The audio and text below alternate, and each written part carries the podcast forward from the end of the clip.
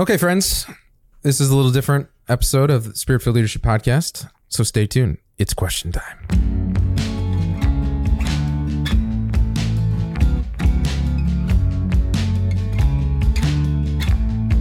All right, so welcome back to the Spirit Filled Leadership Podcast. I'm Pete Burak. Miguel's behind the camera, and Chris is behind the light. I can't see him very well, but I asked him at the spur of the moment to come up with some questions uh, so that we could do a slightly different episode, a little bit more relaxed. We tried this before and it went all right, but we're gonna keep building on it.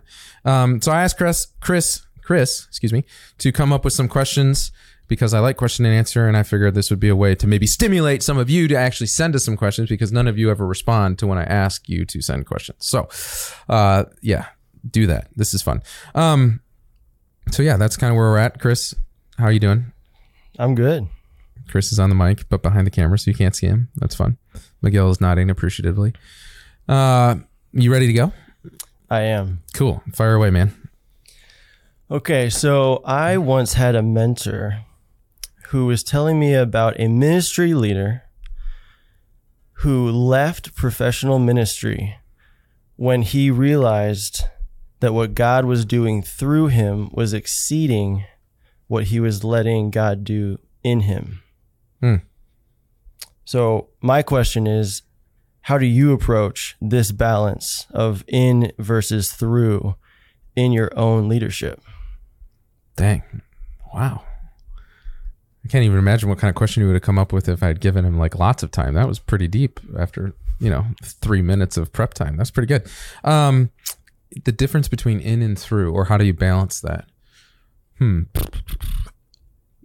Here's here's a, here's an initial thought or a little story. I was in adoration the other day, and I had my notepad out, and I was ready for like business meeting with Jesus.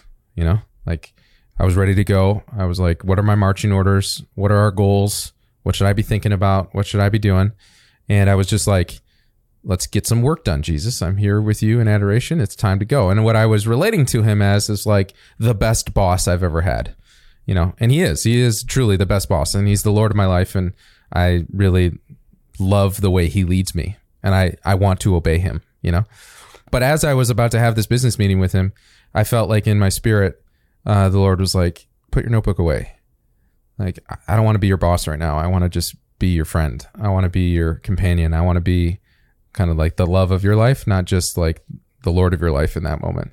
And the, and it's, I- don't spend a lot of time making the distinction between those two because I think that's it's all rolled into the the what it means to know him and to follow him is that beautiful harmony between obedience and abiding, becoming, doing, listening, all of that, um, healing, being sent. All of it is like part of what it. It's all. I, I think of it more of like a holistic relationship that it is, but sometimes certain parts of relationships need to be emphasized in order to make sure that they're strong. And in that moment, the part of the relationship with him that needed to be emphasized was not what I could do for Jesus and not what how I could best obey him externally, but more of just getting to know him internally and more deeply abiding with him and being like transformed by his love. And so um that was a great reminder. It was a great reminder and I realized I had spent probably a couple weeks in a row of not of praying every day, but not necessarily like falling more deeply in love with him, just more just looking for what he wanted me to do and then asking for the strength to do it. And that wasn't like a bad thing, but it was something was out of balance and he was gently reminding me to to abide with him, not just do the things he asked me to do. So um I'd say like the balancing act of that is not something I spend a lot of time evaluating, but more along lines of just trying to live in the power of the Holy Spirit and letting the Spirit guide that so that the balance that he desires for me is the balance that I have in my life and not an arbitrary, oh, I have to do this amount of this and then this amount of this, or it letting letting the spirit kind of guide that that process. But there's no question that um it's very easy, especially like spiritual leaders, people are trying to live as spiritual leaders to fall into a certain trap of doing, doing, doing, doing, doing, doing, doing, doing, and being um, thinking that's the extent of the relationship. And there's that really dramatic verse where Jesus is talking about people who cast out demons and healed people and do all these things in his name, but then at the end of their life, he's like, "Depart from me, I never knew you." That isn't a a very like convicting passage to consider. Of is it possible, or where am I doing all these things in the name of for the Lord in the name of the Lord, but my heart is actually still far from Him. That's something to meditate on, and definitely something to bring to Him and see what He has to say about it. That's very interesting perspective. Uh, it actually segues into my second question I had for you. Sweet. because I've just been thinking about the Old Testament quite a bit. Um, it's no no surprise. Um, it's not news that it's full of a lot of failure. Hmm. Um, you know, we we joke about the the Israelites and how often they would be receiving grace from the Lord and tangible providence, and then would actually go the opposite direction and start outcrying against him and being like, "Why did you take us here?" So there's a lot of failure in the Old Testament, but one thing that was really catching my attention is the leaders that would start out really well, Hmm. but they didn't finish the race well. And so as I was thinking about that, Yeah. you know, there's a couple examples would be like King Saul or King Solomon even. Mm-hmm. And um, I guess my question is, why do you think that is? Why do you think there's this tendency, even for kings who were blessed by God, to end um, in such kind of a poor way? Yeah. Yeah. Yeah. Why is that? I mean, I think a lot of it comes down to the the, humanness of us, right? And the, the capacity, the great capacity we have through the Lord to do tremendous good, but then the great capacity we have to ignore that grace, ignore that anointing and and choose evil.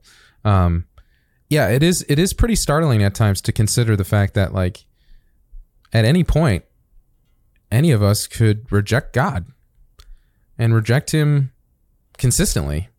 And no amount of like the, the potential is that even years and years of faithfulness could be cast off in even a few moments of unfaithfulness. It's it's very humbling and it's very um I think properly convicting to consider like yeah, I'm on the narrow path right now, but um I'm very capable of jumping off the narrow path into the wide path. And I think somebody like David is a is a great example. He's used a lot to illustrate this, right? Where he's he's God's beloved, he's anointed, he's faithful, he accomplishes all these things for the Lord, and then in a series of a relatively short amount of time, basically darn near throws it all away.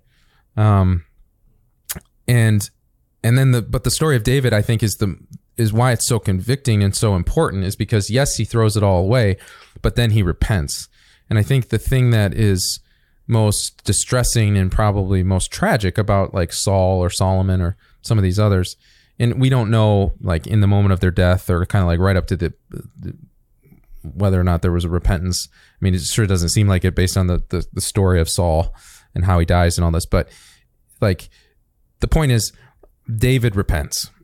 He humbles himself before the Lord. Psalm 51 is is is written in this cry of the heart of a recognition of his own weakness, his own infidelity, his own need for forgiveness and mercy, and his desire to be reconciled with God.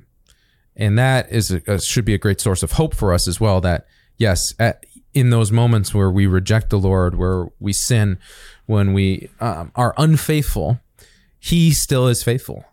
And he still is extending a hand of mercy all the all the way to the end.